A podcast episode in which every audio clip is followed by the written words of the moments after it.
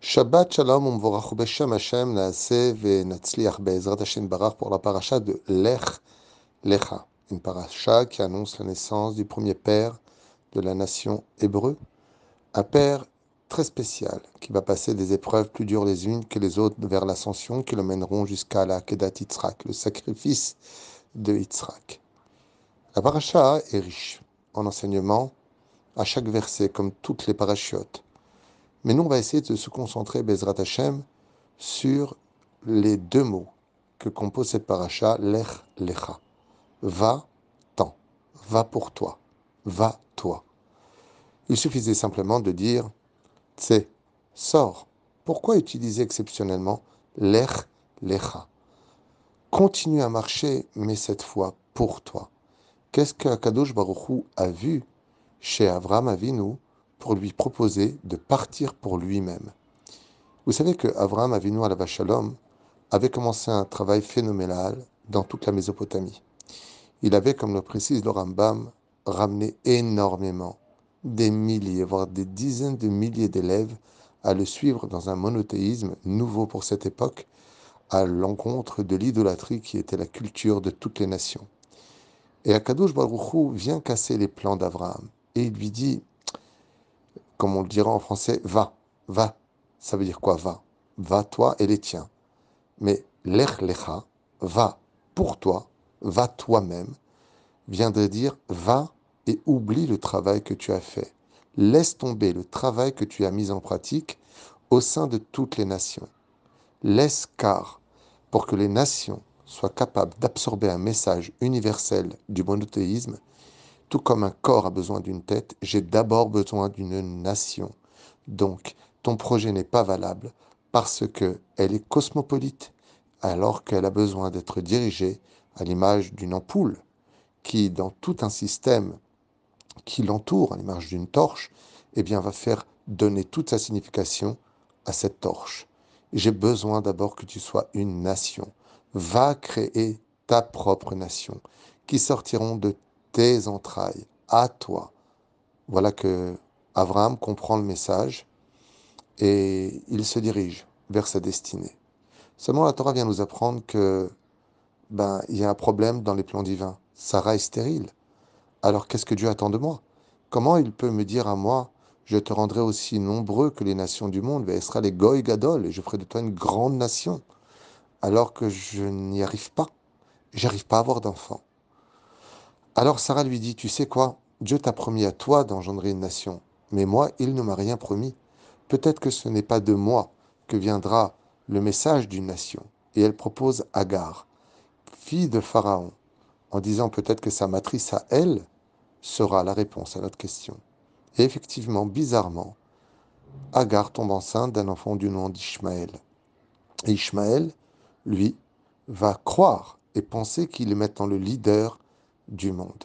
Ça y est, j'ai le poste d'être la tête des nations du monde. Mais voilà que Dieu a d'autres plans. Bizarrement, à l'âge de 99 ans, Avram Avinu change d'identité. De Avram, il devient Avraham. De l'incirconcis, il devient circoncis. Avraham est devenu enfin, pas simplement hébreu, mais juif. Il se convertit par Dieu lui-même qui sera son propre sandak. On a besoin d'arriver à une renaissance. La 24e Mishnah du chapitre 5 de Masechet Avot nous dit qu'à chaque âge, on correspond, à, une station, à un changement dans la vie. À 5 ans, on lit. À 10 ans, on étudie les Mishnayot. À 13 ans, on fait la bar mitzvah. À 15 ans, le Talmud. À 18 ans, on se marie. À 20 ans, on, on poursuit, ainsi de suite. Et à 100 ans, on est considéré comme étant mort et renaître de nouveau. C'était le message que Dieu lui avait dit. Lech Lecha fait en compte numérique 100. Abraham, va créer ta nation, mais sois patient jusqu'à tes 100 ans.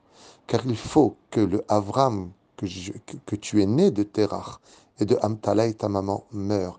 Il faut que tu arrives à un âge où la station est un renouvellement de ta propre personnalité, Lech Lecha, qui fait allusion à ses 100 ans. Meurs pour que tu renaisses de nouveau. Et c'est à ce moment-là que Sarah retrouvera une matrice qui pourra engendrer l'enfant que moi je t'ai indiqué, Yitzhak. Alors, quand vient l'annonce de cette paracha extraordinaire de l'Echlecha dans le bruit de Ben Ametarim, où Dieu annonce la naissance de Yitzhak, Avram dit Mais j'ai Ishmaël pour le monothéisme. Car Avram avait vu dans son roi Hakodesh que plus tard de la descendance d'Ishmaël naîtrait l'islam, qui est une religion monothéiste. Et donc, pour mon message, eh bien, universel, qui concerne l'individualisme, à travers le côté cosmopolite, de lancer le message que Dieu est unique, que Dieu est grand, j'ai Ishmaël. Et Dieu lui dit, mais tu n'as pas compris, Abraham. Je ne veux pas d'un message universel et monothéiste, je veux d'un peuple que j'ai choisi, qui viendra de tes entrailles et de la matrice de Sarah, pour être la tête de tout un corps. Pas simplement un message à donner, mais un exemple à suivre.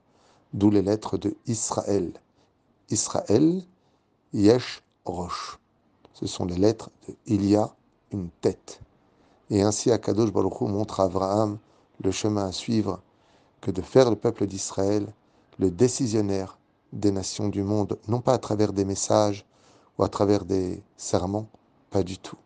Un exemple à suivre de par la sagesse extraordinaire que notre peuple a su montrer au sein des nations du monde à travers l'exil de 2000 ans pour dire regardez qui nous sommes, regardez notre foi, regardez comment nous évoluons dans la vie, regardez en 76 ans ce que nous avons été capables de faire d'un désert abandonné depuis 2000 ans, fréquenté certes par quelques nomades qui traversaient le territoire d'Israël, nous sommes un des pays les plus avancés du monde.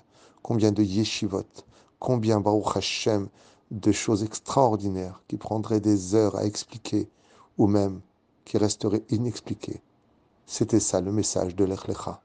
Il est temps que de nous-mêmes sortons la vie pour diriger non pas par des paroles, mais aussi par un exemple à suivre.